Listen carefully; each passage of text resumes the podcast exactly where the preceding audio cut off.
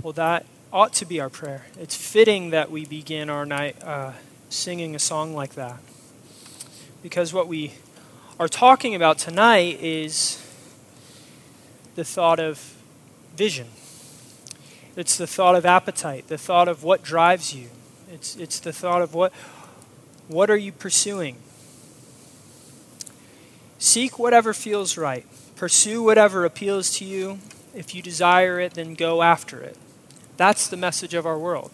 When it comes to vision, that's the message that we hear day in and day out. You do you. Pursue whatever appeals to you. Who am I to tell you what you can and cannot find appealing? Who am I to tell you that you cannot pursue what you find appealing? These are the sorts of mottos of our day and our age.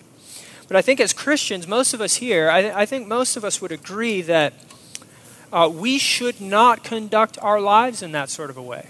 I think we all recognize that as Christians, we have been called to resist the temptation of running after our appetites, desires. Christ has called us to master our bodies and to master our desires. And as followers of Jesus, we must pursue the things that God calls good and the things that God calls lovely. Even though at times we assume that we know what is good and what is lovely. But when we're honest with ourselves, often the things that we think are good are the things that God does not approve of. Often the things that we call lovely are the things that God despises. In the book of Judges, we have tonight a picture of what happens when a man pursues whatever he finds to be appealing. We've seen this over and over throughout the course of our time in the Judges. Really, this book is about Israel doing whatever seems fit in Israel's eyes.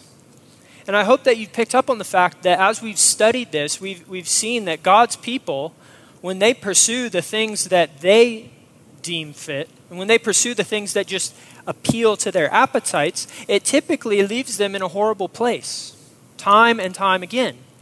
The more Israel did or does what seems right in their own eyes, the worse the nation is. So in chapter 13, we stumble across a man named Samson. He is, in a lot of ways, the epitome of Israel during this time. He is a one-person representative of the entire nation. He pursues whatever he happens to crave at any given moment, and he suffers the consequences for it. So as we read, I think this story in particular, this is probably the most famous story in the book of Judges, Samson, this strong man who's very powerful. What we need to recognize, though, as we read this story is ultimately this is not a story about Samson. Ultimately, this is a story about God who graciously deals with an immoral man and an immoral nation. This is a story about God's patience with his people. This is a story about God's patience with this specific individual who does whatever he sees fit in his own eyes. The story begins in chapter 13 with Samson's birth being promised. Let me read the first 5 verses of chapter 13. And the people of Israel again did what was evil in the sight of the Lord. So the Lord gave them into the hand of the Philistines for 40 years. There was a certain man named Zorah of the tribe of the Danites, whose name was Manoah. And his wife was barren and had no children. And the angel of the Lord appeared to the woman and said to her, "Behold, you are barren and have not borne children, but you shall conceive and bear a son. Therefore be careful and drink no wine or strong drink or eat nothing unclean, for behold, you shall conceive and bear a son. No razor shall come upon his head, for the child shall be a Nazirite to God from the womb. and he shall begin to save Israel from the hands of the Philistines. So these first 5 verses really summarize the entire chapter. This is all that really happens in chapter 13. In fact, basically the rest of the chapter is this woman then goes to her husband, tells her husband verbatim what the angel just told her, and then the angel comes to both of them and repeats himself. So it's really, these 5 verses are the entire chapter. So what do we do with these verses? What do we actually take away from this? I think there are 3 lessons from this specific chapter. For one, notice God is coming to a barren woman with promises that he will save Israel through this coming son. Now, typically, when we hear about a vision like this in Scripture, our ears should perk up. Our eyes should widen, because these sorts of things don't happen often. And typically when these sorts of things happen, it's at a very unique, critical point in the Scriptures. So think for a moment. Abraham and Sarah promised a son, even though Sarah was barren. You have Hannah and her son Samuel. Hannah's barren. She's promised a son. Samuel is the prophet who leads Israel into the time of having a king. You have John the Baptist and his mother Elizabeth. Elizabeth is barren. She has a son, John the Baptist. Another related story, obviously, can't forget this one, it's Mary. She's not barren, but she's a virgin. All of these stories are happening at critical moments. The time in which these are taking place, it's a very critical moment in Israel's history. Something massive is about to happen. The person who's about to be born, the son who's about to be born, is someone very important. And then this happens with Samson. What is the Lord up to? We will see. Another important observation from these verses that we need to point out is that there's no point in this story so far where Israel is calling out to God. So remember the point, or the cycles that we've talked about in the book of Judges. We see the cycles over and over again, and in all of the cycles, what happens? Israel indulges in sin. Israel's enemies begin to rule over them. Israel cries out to God, and God comes to the rescue. That's the typical story of the Judges. Cycles over and over again. But notice here, you don't see Israel crying out to God. You don't hear about the people overwhelmed by their situation. Here, God is acting for his people even when they neglect to look to him. That's pretty fascinating, is it not? God is the one who is acting in this story. You don't even have the people of Israel crying out to God. God just comes and he initiates this moment of redemption for Israel before they even raise a cry to him. Okay, last thing that we need to note from this introduction to Samson's life is the fact that this angel comes and starts talking about this thing called a Nazirite vow. I don't know if you picked up on that. Maybe you were thinking, what's a Nazirite? What is that even coming from? Where's that coming from? It's coming from Numbers chapter 6. So there's a Nazirite vow in the Scriptures. It's essentially that these certain men would devote themselves to the Lord, and as they were devoting themselves to the Lord, they would not eat of the vine, they would not drink of the vine. In other words, they wouldn't drink any wine. They weren't allowed to touch or eat anything that was defiled. You cannot touch a dead animal. You cannot eat anything that's defiled. It's pretty strict in that way. The food they were allowed to consume was pretty strict. And third, they were not allowed to cut their hair during the vow. So this wasn't necessarily a lifetime commitment for every Nazirite or every individual who wanted to partake in the Nazirite vow. But for Samson, the unique thing is that this is supposed to take place throughout the course of his entire life. He's supposed to be committed to God in this way. Now, with all of that said, it seems as though Samson is going to walk onto the scene and he's going to be a great guy, right? I mean, he's a Nazirite, vow follower, keeper guy. He's the son of a barren woman who's received a vision from an angel. Not only an angel, but the angel of the Lord. Seems like he's going to be a guy that we all want to look up to. Okay, let's look at chapter 14, verse 1. Samson went down to Timnah, and at Timnah he saw one of the daughters of the Philistines. Then he came up, and he told his father and mother, I saw one of the daughters of the Philistines at Timnah. Now get her for me as my wife. But his father and his mother said to him, Is there not a woman among the daughters of your relatives or among all our people that you must go to take a wife from the uncircumcised Philistines? But Samson said to his father, Get her for me, for she is right in my eyes. Okay, there's a lot here. Samson tells his parents he wants a Philistine for a wife. Why? Because she looks good to him. She's appealing. She's not an Israelite. She's not righteous, as we will see. She just looked good. That's about it. Samson knew what he liked. He knew what was appealing to him. And this is a problem that not only Samson has, but all of this nation, the entire Israelite nation, has the same problem. They do whatever seems right in their own eyes. The Philistines, they were known for their wickedness. They were known for their idolatry. And not only that, but what did we just learn in chapter 13? The Philistines during this time were ruling over Israel.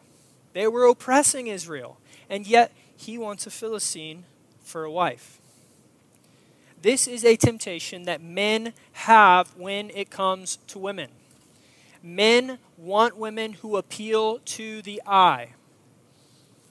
And sometimes that's all men want, to their detriment. Sometimes men will prove that the only thing they care about is the looks. So ask yourselves a couple of questions. Are you willing to sacrifice character qualities in a woman if she physically appeals to you? Do you care about her character? Are you concerned with her maturity or her love for the Lord? Here's the thing. If only men were as quick to sacrifice their desire for a woman with good looks as they are quick to sacrifice their desire for a woman with godly character. Samson proved he was not that type of man, willing to make that sort of sacrifice. He wanted a woman with looks, not a woman with character. He wanted a woman that would be fun to sleep with, not a woman that he could worship with. He wanted a woman to bring to bed, not a woman to bring to church. That's what Samson wanted. So, with all of that said, let's not lose sight that women often struggle with similar things. Women will also sacrifice character in a man because they are seeking something else from that man. Maybe it is his looks, his abs or whatever, right? I don't know. Maybe it's his success, though. Maybe it's his attention that he shows you. Maybe it's the protection that you think he will offer you. Maybe it's the emotional support you think he will provide you. Just caveat, that's not going to happen. Typically, men are not like the great emotional supporters. Okay, but just because we're talking about men here, we're talking about Samson here, we cannot lose sight of the fact that this is a struggle that all people deal with.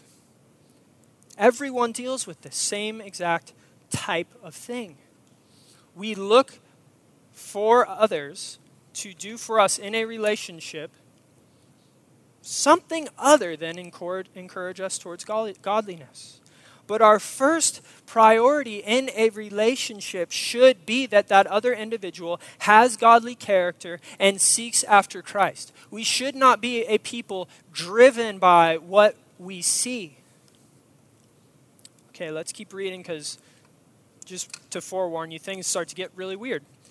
Okay, Samson, he's now in a vineyard, and he kills a lion with his bare hands. Verse 5. Then Samson went down to his father and mother, to Timnah, and they came to a vineyard, or the vineyards of Timnah. And behold, a young lion came towards him roaring. Then the Spirit of the Lord rushed upon him, and although he had nothing in his hand, he tore the lion in pieces as one tears a young goat. But he did not tell his father or his mother what he had done. Then he went down and he talked with the woman, and she was right in Samson's eyes. After some days, he returned to take her, and he turned aside to see the carcass of the lion, and behold, there was a swarm of bees in the body of the lion, and there was honey. And he scraped it out into his hands and went on eating as he went. Right? You're like, wait, what? That's weird. Everything about this is odd. What does this have to do with him seeking this woman who is appealing to his eyes? Actually, this seemingly random story is very, very important. First off, notice the context. Where is he when this happens? He's in a vineyard. What's the Nazirite vow? Do not eat or drink from the vine. Okay, so it's very clear the author here is he's just offering a little hint. What's he doing just hanging out in a vineyard? He's breaking the Nazirite vow. And then not only that, we also see here that he goes to this lion after just manhandling it and ripping it into pieces. He comes back to it a couple days later, and he reaches inside the carcass to grab this honey.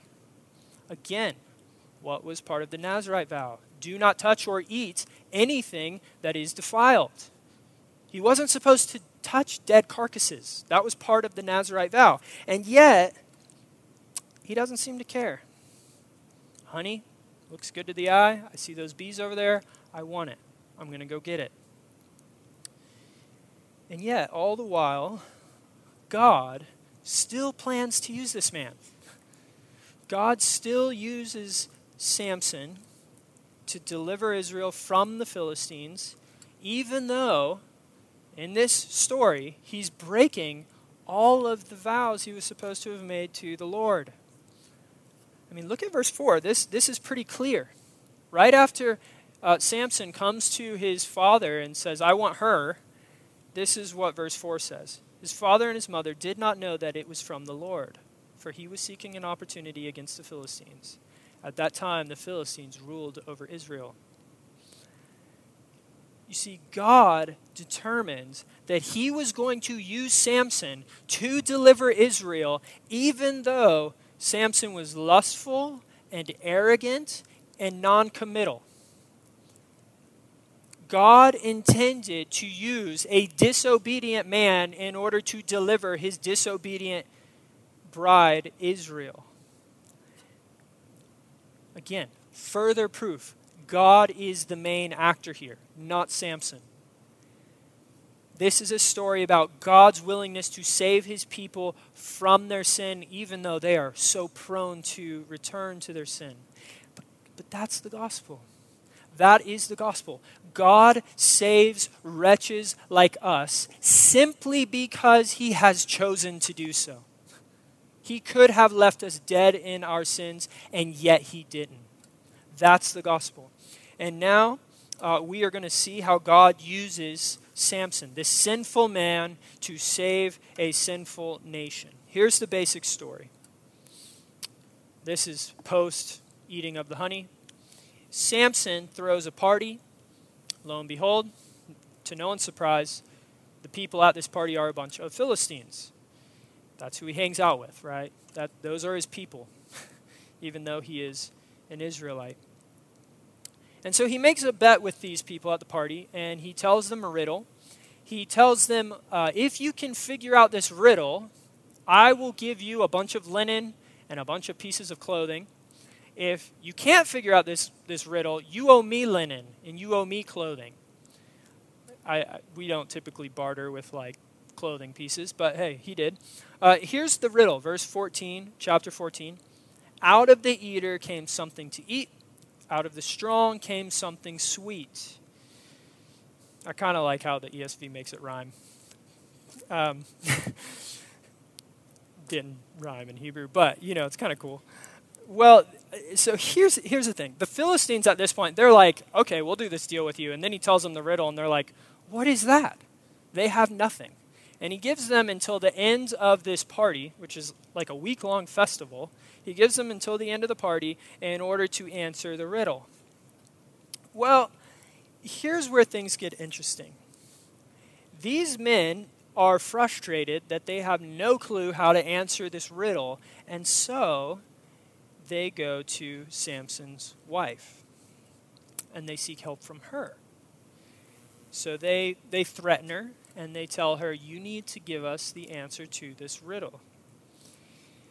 And so his wife deceives Samson, and then she goes and tells the Philistines the answer to the riddle. And so now we have Samson who just lost a bet, and he is very mad. And so what he does is he goes and he strikes down 30 men, and he takes all of their clothing off their back, and he goes and gives it to the Philistines. Here you go. Here's your clothing that I promised you. Meanwhile, look at verse 19. In a hot anger, he went back to his father's house. Verse 20. And Samson's wife was given to his companion, who had been his best man. Interesting twist to the story, right? So now Samson just went, he killed a bunch of Philistines in order to pay off the Philistines he made a bet with. Now his Philistine wife has been given to his best man, probably a Philistine, and Samson is back home with his father. But this is really just the beginning of the story. As we move into chapter 15, what we see is Samson just begins to rage on the Philistines. That's pretty much the whole chapter. Samson going ham on the Philistines. So verse 1, after some days, at the time of the wheat harvest, Samson went to visit his wife with a young goat, and he said, I will go to my wife in the chamber. Go into my wife, just so we're clear. But her father would not allow him to go in. And her father said, I really thought that you utterly hated her. I mean, you did just leave her after all, right after the wedding. So I gave her to your companion. And then her father's like, is not her younger sister more beautiful than her? I mean, that's kind of a jerk dad move. Take her instead. Well, Samson gets mad now. He gets mad, and so he basically goes and he burns down all of the Philistines' grain. Verse 3, Samson said to them, this time I shall be innocent in regard to the Philistines when I do them harm. So Samson went and caught 300 foxes. I don't know how he did that. And he took torches, and he turned them tail to tail and put a torch between each of their tails. And when he had set fire to the torches, he let the foxes go into the standing grain of the Philistines. And he set fire to the stacked grain and the standing grain, as well as the olive orchards. So, I mean, clearly at this point, all we know really about Samson is that he loves women. He is very angry, and he has a unique ability with animals. So He rips a lion apart with his bare hands, and now he's catching 300 foxes in what seems to be a pretty short period of time. And then he lets them burn this city down, pretty much. So this, as you would expect, enrages the Philistines. So now the Philistines, they want to, retaliate, and they kill Samson's wife and her father, because obviously it was their fault. That this whole thing was on them. So they burn Samson's wife and his father-in-law alive, because in the book of Judges, everyone gets burned alive, as you've seen over the last few weeks. It's pretty weird. This leads Samson to grow even more angry, and so now we're kind of in like a tit-for-tat, like battle between the Philistines and Samson. They just killed his wife, so he goes and he kills all of the men who just killed his wife and his father-in-law, and then he goes and hides. He hides away from the Philistines up in Israel. So the Philistines now come looking for Samson. They find a bunch of Israelites, and they say, where's Samson at? We want him. And the Israelites, they come and find Samson. Samson's hiding in this rock, essentially. He looks at the Israelites and he says, "Are you going to deliver me to them?" They go, "Yeah." He goes, "You aren't going to harm me, are you?" They go, "Nope." So he pretty much lets them tie him up. And so he walks with the Israelites back to the Philistines. Verse 14. When he came to Lehi, the Philistines came shouting to him.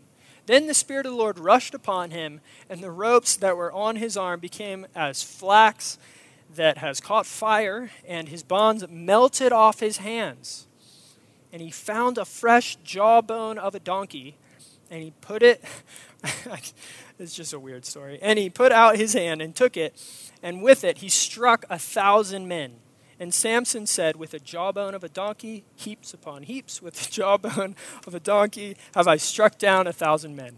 It's like, he likes riddles, he likes poems, apparently. And as soon as he finished speaking, he threw away the jawbone out of his hand. Okay, so Samson obviously has unique abilities. He's an ultimate warrior, incomparable with anyone else. Here he killed 1,000 men with a donkey jawbone. Right. But, it's easy to just get very impressed by his strength here, because it's pretty impressive. But I, again, notice the details here. We have to pay attention to the details. Notice how many times it talks about this donkey head and its jawbone, and it talks about Samson's hand touching the jawbone.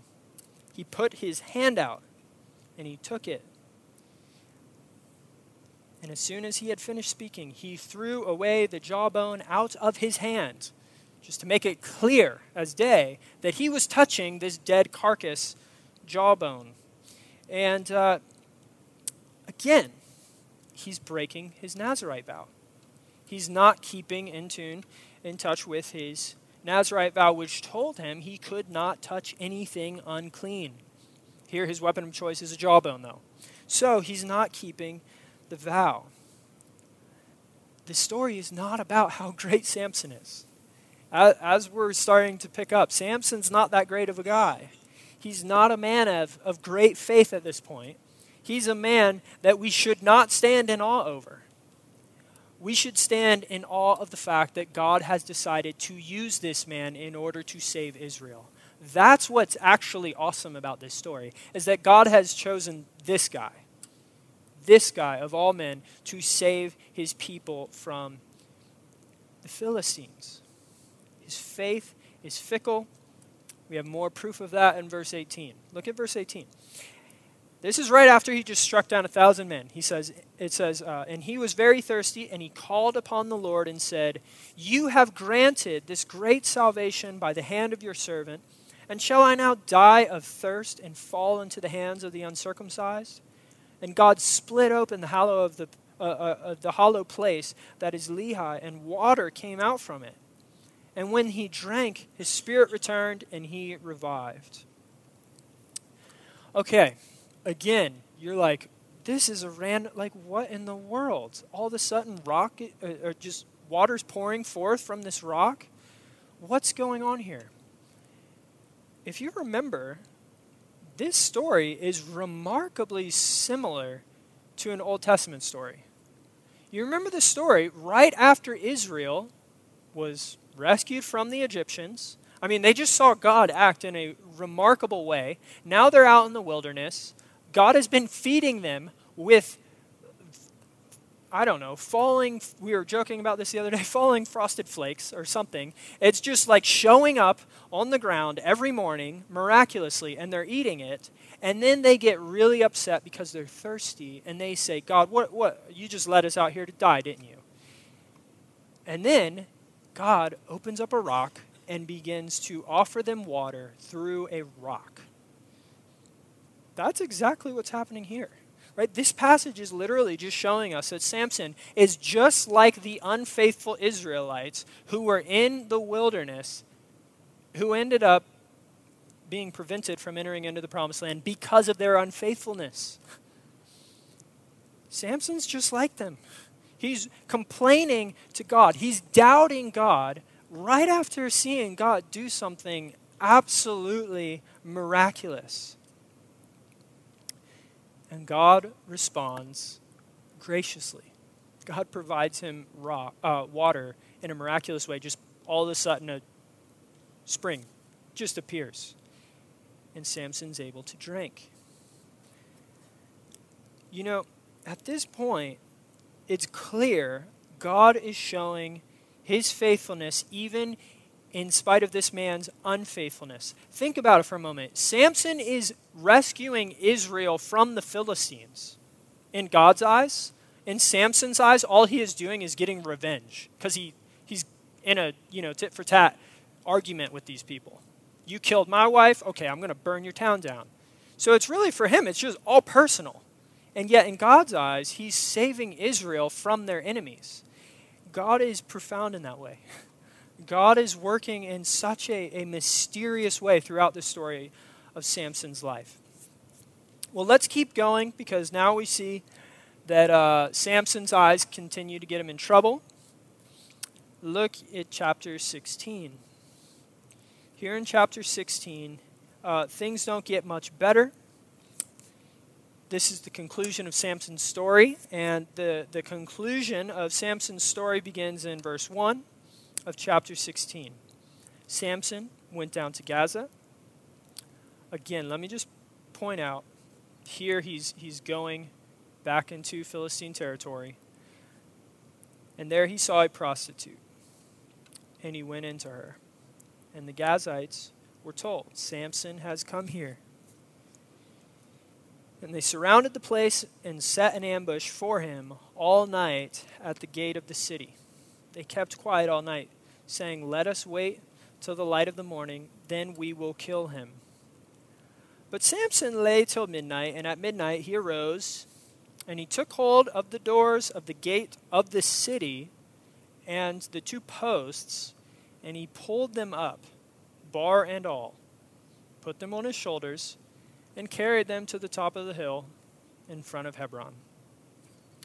So he just rips a city gate out of the ground, puts it on his shoulder, and hikes up a mountain. You're not going to kill me, you know. How about this? Dumb ambush. Again, his eyes keep putting him in these horrible situations. His eyes are leading him to lust and are leading him to follow his lustful cravings into horrible situations. His cravings for sex have gotten the better of his judgment yet again. But God hasn't left him. God is still supplying him with strength for some reason. God is still using him. God's purposes stand even in the face of Samson's disobedience. And you would hope that at this point, Samson would have gotten the point. Okay, I probably shouldn't go back to the Philistines, and I definitely shouldn't go and try to, sleep with their women. Verse 4. After this, he loved a woman in the valley of Sorek, whose name was Delilah. This is the story that you're probably familiar with. If you've heard, anything about Samson, this is probably the story you know. Samson and Delilah. This is the most famous story. So let's jump into this saga. If you remember, verse 3, Samson, he just went up this hill to Hebron with this huge gate on his back, by the way. But Hebron was a Jewish city. It was up on top of this hill. And now, as we come to verse 4, we find out he loves this woman. And the text kind of leaves it ambiguous. Who is this woman? And then it mentions she's in the valley. So he went up the hill, he's with the Israelites, and now he's going back to the valley. And as we find out, he's going to another Philistine woman, and he's walking right back into sin. He allows his eyes to lead him instead of allowing God to lead him. And just like last time that this happened, the Philistines, they want to use this woman to get to Samson. So again, they bribe her. They say, we're going to give you a bunch of money. if you will, tell us where Samson's strength lies. So now they've kind of changed their tactic, right? Instead of, you know, just trying to ambush him, they're like, we need to figure out how this guy is so strong, because there's something about this man that's not normal. He rips gates out of the ground and then climbs mountains with the gate on his back. That's not normal. So where does his strength lie? Look at verse 5. And the lords of the Philistines, they came up to her, that's Delilah, and they said to her, seduce him and see where his great strength lies, and by what means we may overpower him, that we may bind him and humble him. And we will each give you 1,100 pieces of silver. So Delilah asks Samson to reveal his secret to her. He tells her that if he were bound with fresh bowstrings, that he would be proven powerless. So she, with Samson's permission, I guess, binds him with bowstrings, and then she yells to Samson, watch out, the Philistines are upon you. They're like in her bedroom or something at this point, it seems. And all of a sudden, Philistines just jump out of an inner chamber, as the text says. And they surround Samson. Well, he breaks the bowstrings off. Again, it says they turned into flax, and it was like fire burned them, and they just fell off of him. So at this point, you know, Samson has to know that Delilah just set him up. Remember last time that happened? Samson found out that they were... I'm not just saying this. This is what Samson says. He says, you've been meddling with my heifer. After they kind of like figured out from Samson's wife what the answer to the riddle was. So last time he got really mad when that happened. He went and... you know, he got himself in a lot of trouble by burning their city down and all this stuff, right? Well, here, he doesn't really respond in that way. No, the next scene is just him hanging out with Delilah again, just laying in bed, shooting the breeze, like nothing ever happened. And Delilah's still trying to figure out where Samson's strength is, and Samson is playing along with it. He's blind. He is utterly blind. He's still with her. His craving for sex has completely jeopardized all of his judgment. He doesn't even care about his own safety, it seems. And so he just says, okay, yeah, you want to know where my strength lies? Get some new ropes. Bind me in new ropes, and that'll do the trick. But, again, she binds him with ropes. I don't know if he allows her this time. She binds him with ropes, and then same thing. These men jump out of the inner chamber, and she yells, the Philistines are upon you. And it doesn't work again. Next scene, same exact scenario. It's getting a little odd at this point, right? She asks, where does your strength lie?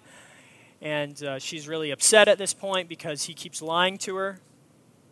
It's like, Samson should be the one upset. You're trying to, like, kill me. Well, he tells her, okay, braid my hair. Put a pin in my hair, braid it, and that'll do it. Another ambush follows, another ambush fails. And we finally get to the point in verse 15 where she says to him, how can you say I love you when your heart is not with me? You have mocked me these 3 times, and you have not told me where your great strength lies. And when she pressed him hard with her words day after day and urged him, his soul was vexed to death. So instead of leaving her, he told her all his heart and said to her, a razor has never come upon my head, for I have been a Nazirite to God from my mother's womb. If my head is shaved, then my strength will leave me, and I shall become weak and be like any other man. Finally, he tells her.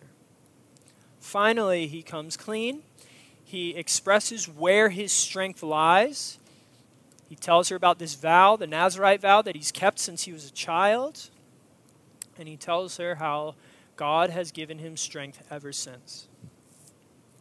Right? This is a perfect picture of the way our sin will spiral. He's blinded by his sin. His eyes have led him astray, and now he is utterly blinded to what is good for him. He can't see straight. His desire for sex has led him to forsake God. His desire to sleep with this woman and to be with her has led him to forsake his own safety. I mean, his hair at this point is the only part of the Nazirite vow that he hasn't broken yet. And now he's given it away. He's hung out in vineyards at this point. He's, eaten honey out of lion carcasses. He's fought people with a jawbone of a donkey. And now he's about to lose his hair. So the story goes, for whatever reason, Delilah gets him to fall asleep like on his knees, I think is the exact language it uses. And then she cuts his hair. And then again, the men jump out. And they ambush him. And at this point, his strength fails him. He has no strength left. He has forgotten that God is his source of strength. I actually think that when Samson was telling Delilah this about his hair, I really think he thought at this point, I have hair and I know I've taken this vow, but I'm going to be strong whether or not I have my hair. He doesn't really trust that God is the source of his strength at this point. He thinks that he actually is the source of his strength. Sin causes us to neglect God. It causes us to forget God. When we indulge in sin, we leave our appetite for God out the window. And he is proof of this. He's proof that he has forgotten God and that sin causes us to forget God. Look at verse 20. Right after Delilah sets a trap and Samson falls asleep and she cuts his hair and the Philistines rush upon him, here we really do see Samson's heart just fully exposed. And he awoke from his sleep and he said, "I will go out as at every other time and shake myself free." But he did not know the Lord had left him. At this point, it's clear. He really thinks he was the source of his strength. He tries to resist, but God's Spirit does not rush upon him this time. Samson's faith was not in God up to this point in his life. His faith was ultimately in himself. He didn't even really believe that God was the one who gave him his strength. He thought, whatever, I can break my vow. It doesn't matter. I will still have all the strength in the world. And this leads to the final section of our passage. Finally, Samson expresses true faith. Verse 23 in chapter 16. I'm just going to read the entire end of the chapter. Now the lords of the Philistines gathered to offer a great sacrifice to Dagon, their god, and to rejoice. And they said, "Our God has given Samson, our enemy, into our hands." And when the people saw him, they praised their God. For they said, "Our God has given our enemy into our hand, the ravager of our country, who has killed many of us." And when their hearts were merry, they said, "Call Samson, that he may entertain us." So they called Samson out of the prison, and he entertained them. They made him stand between the pillars, and Samson said to the young man who held him by the hand, "Let me feel the pillars on which the house rests, that I may lean against them." I haven't mentioned this yet, but at this point, Samson's eyes have been gouged out of his head. They took him prisoner, they gouged his eyes out. It says, now the house was full of men and women. All the lords of the Philistines were there. And on the roof there were about 3,000 men and women who looked on while Samson entertained. Then Samson called to the Lord and said, "O Lord God, please remember me and please strengthen me only this once, O God, that I may be avenged on the Philistines for my two eyes." And Samson grasped the two middle pillars on which the house rested, and he leaned his weight against them, his right hand on one and his left on the other. And Samson said, "Let me die with the Philistines." Then he bowed with his strength, and the house fell upon the lords and upon all the people who were in it. So that The dead whom he killed at his death were more than those whom he had killed during his life. Then his brothers and all his family came down and took him and brought him up and buried him between Zorah and Eshtaol, in the tomb of Manoah his father. He judged Israel 20 years. So finally, at the very end of Samson's life, we see him demonstrating an element of sincere faith. He looks to God for strength in this moment. This is the first time we even hear about Samson praying. This is the first time we hear about him looking to God for anything. And it's in his final moment of life. Notice that he is a man blinded by his sin. And he's a man who's blinded by his sin because his eyes lead him into sin. His eyes continually lead him into disobedience. His eyes eventually lead him to the point of his death. His eyes even led him to think that he was the source of his strength, not God. But once Samson loses his sight, he finally begins to see with spiritual eyes. For the first time, now that he's physically blind, he is spiritually looking to God. Now he finally, at the very end of his life, now that he's physically blind, now he is showing faith. When I read Hebrews 11, I do find it really odd and fascinating that Samson is brought up as a man of faith who has gone before us. Verse 32, "And what more shall I say? For time would fail me to tell of Gideon, Barak, Samson, Jephthah, David, and Samuel, and the prophets, who through faith conquered kingdoms, enforced justice, obtained promises," so on and so forth. I mean, at first you might think, Samson, really? Like, you're going to bring him up? I see David. I mean, David wasn't perfect, but like David compared to Samson? His faith was not perfect. It was flimsy. It was absent almost his entire life. And yet, at the very end of his life, he demonstrated true, genuine faith. And that's what the author of Hebrews is referencing. He died with faith. It took Samson to the point of being at his utter end in order to finally look to God with faith. That's what makes God's grace so amazing. God is willing to forgive even the most faulty of men, and God is even willing to use them. God is willing to offer redemption even to men like Samson. I don't know what you've been struggling with this month or this past week or even today, but I think the fact that God is willing to show grace to someone like Samson, I mean, that gives us a lot of hope. We can be assured that God is willing to show his grace to us. He is willing to forgive us in our time of need. He's willing to offer us forgiveness and strength to live a life of faith moving forward. How? How does he do that? He does that through Christ. You see, Jesus is a far better deliverer when compared to Samson. Jesus was not merely faithful on his final day of life. He was faithful all the way up until his final moment of life.